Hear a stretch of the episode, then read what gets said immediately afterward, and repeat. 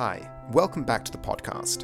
In this week's discussion, we are going to go through a topic that is slightly sensitive, but hopefully, like any journey, the more dangerous the journey, the more treacherous the journey may be, the richer the rewards will be.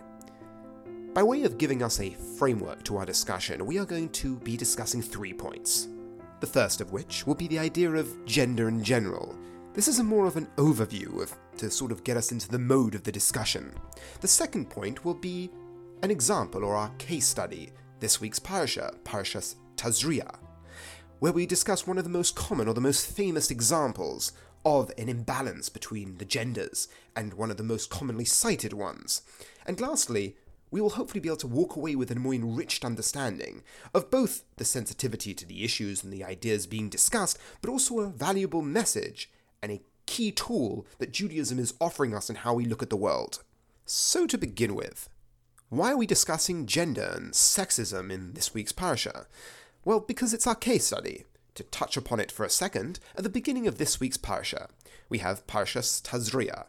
With going, without going through all the details, at the beginning of this week's parasha, a description is given of when a woman gives birth. And when a woman gives birth, she becomes impure. But if she gives birth to a boy, she waits seven days till she reaches or can begin the process of becoming pure. And if she has a girl, she has to wait 14 days. Now, this clear imbalance, if a person has a boy or she has a girl, there's a clear clash here. Why is it longer for a girl? And this is something that comes upon us immediately as we first read the psukim. The point I want to mention at the beginning of this discussion is that Rav Hirsch's approach to these sort of questions I find very refreshing, because often you find people attempting to peddle out apologetics, to explaining imbalances in ancient texts, specifically from a Jewish point of view, and making them work in a modern framework. And to do this, they often point to the nature of a man or a woman to explain why things are a certain way, either by resulting in a woman being more spiritual than a man, and thereby a woman not needing certain things. Hirsch doesn't go down this road. He goes down the road of attempting to isolate or describe the core principles, the root principles that are being dealt with, and see how they manifest. And I find these more refreshing than the other forms of explanations you often have.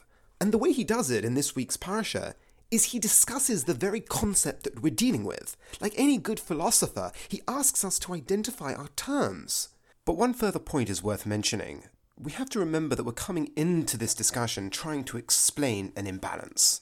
But that desire to explain an imbalance isn't purely coming from our modern experience. Because remember, when the accusation of sexism or the accusation of an imbalance is put on the table and any attempt to explain it is brushed away as bad apologetics, we have to remember that the Torah has to be taken as a full package. For example, at the beginning of Genesis, a ancient text 3,300 years ago declared that man and woman were both created in the image of God. That wasn't a trendy idea.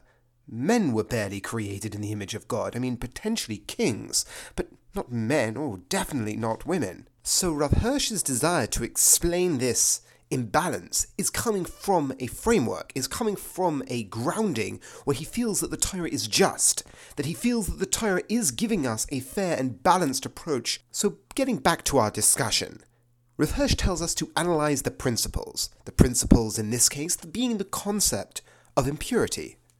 What do I mean by this? We say a woman is impure when she gives birth. And the stages of purity are double for a girl over a boy. The question is, what is impurity? It's sort of a question that's not often asked. It's, well, what is impurity? It seems, well, we are steeped in, I suppose, a Christian society, so we think impurity is somehow a bad thing, something to be shameful of. And this idea I have discussed previously, but not in the context of Tazria, this week's parasha. What is impurity? Now, that is a concept that has to be dealt with before you can level the claim of sexism against a concept. Not until you understand the concept are you in a position to make accusations.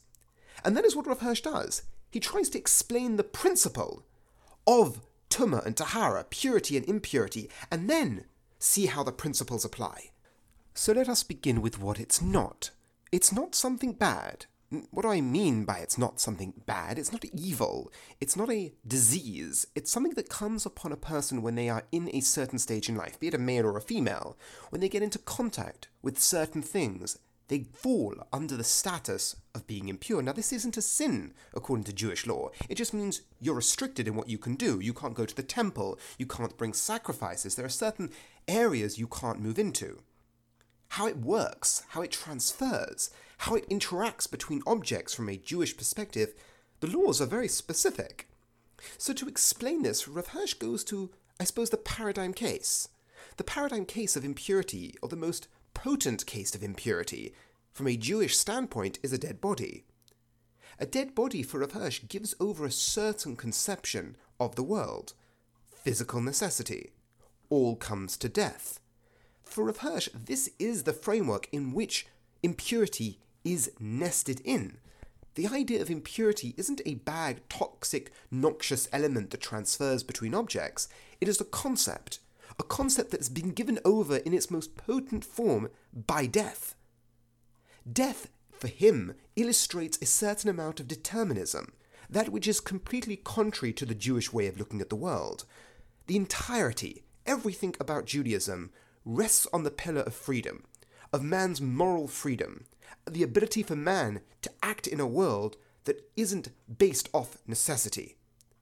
A dead body gives over the complete opposite notion. Putting it in a grounded way, an individual walking through the world after being in contact with death has death on his mind.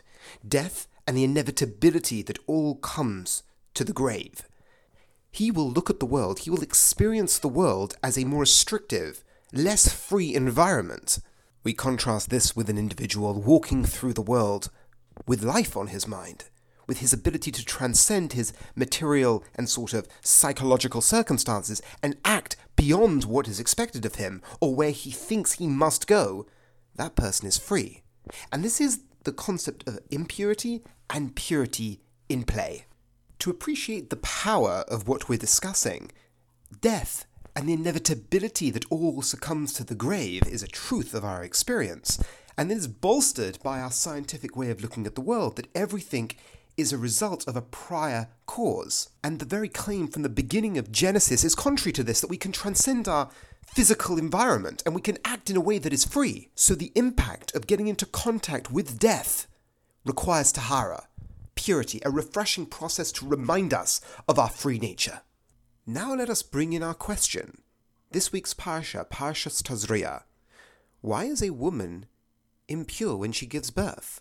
And second of all, why is it longer for a girl than it is for a boy?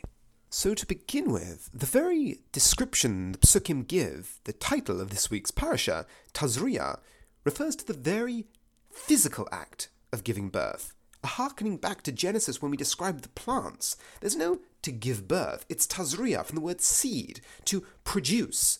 And for Rav this is very telling because it is specifically referring to the physical act. Now, why is this so key? Because the same way to show the parallel here between death and what is happening here, because in theory or practice, it's completely contrary to the idea of death. Why is impurity relevant here?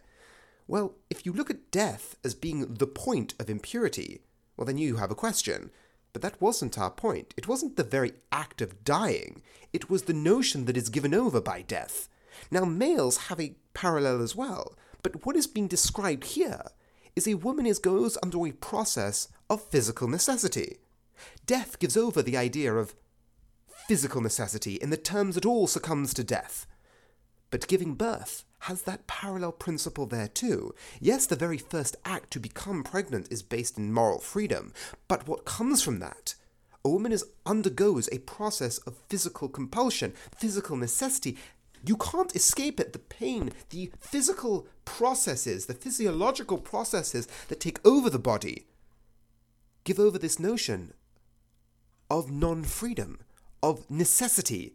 And this, from a Jewish standpoint, needs to be refreshed, or educated against after nine months of this process. So, once again, to play it out in a grounded way, when a person becomes pregnant, their experience of their bodies changes, of when they give birth or what happens to them is completely beyond their control. It is happening to them. The growth is happening to them. the danger lies similar when it comes to death that a person can look at the world and say this is all there is. So we've explained why the notion of impurity is relevant in this case, but why longer for a girl than it is for a boy? Why 14 days over 7 days? For of Hirsch, now a description of the actual process takes place. Why seven days to begin with? They both share seven days. What is seven days? Well, six days was the Jewish days of creation, which refers to nature. Seven days is Shabbos, which represents a transcendence. So we both have seven days to begin with. But why does a girl get another seven added towards it? Rav Hirsch says because the boy has the bris. The Pesukim interject at this point and say a boy goes through the process of having a bris. So to go over these seven days again, seven days represent nature. Six days in terms of unfree nature. The seventh day, Shabbos, representing freedom within nature. So keeping our pattern in mind, the journey towards purity has begun. The seven days, equal for a boy and a girl, is the first steps. The journey of purity, the journey of this re education into the morally free. Then, after the seven days representing freedom within nature, we have the eighth, the Jewish statement, but that is given over by a boy's bris. The bris, which represents the Jewish mission, is impressed upon the mother in a vivid way by the bris of the son. The father, as the role model to the boy, gives over this responsibility to the child and to himself, a reminder to himself in his role in this experience. That is given over by this eighth day. For a girl, who is taking that role of responsibility? The woman. The woman is taking that role of responsibility as role model to the girl. Hence, another seven days is added towards it. That bris and seven days are the same thing. Each one represents the seven, but just on an octave higher. That is given over by the eighth day of the bris for a boy, and another seven days for a girl. The repetition of those seven days giving over that idea that those seven, but on a higher octave, on a higher level, the boy that is given over by the bris, for a girl, it is given over by another seven days. So when we look at it from the mother's point of view, yes, she experiences what happens to her son, but then she takes part in what happens to her daughter parallel to the bris is another seven days. So, to sum up our idea, we discussed the idea of impurity and how impurity is a reminder that the world is not essentially deterministic. The Jewish claim that the world is based off something higher, something more transcendent, the freedom of the will. And when a person comes into contact with ideas or objects that remind us of the deterministic nature of the world, we have to go through a process of purity to remind us of our higher calling. When it comes to death, well, that's obvious. When it comes to a person giving birth, that deterministic physical compulsion that takes over them throughout this process requires a reminder that they have a transcendent role and they are free.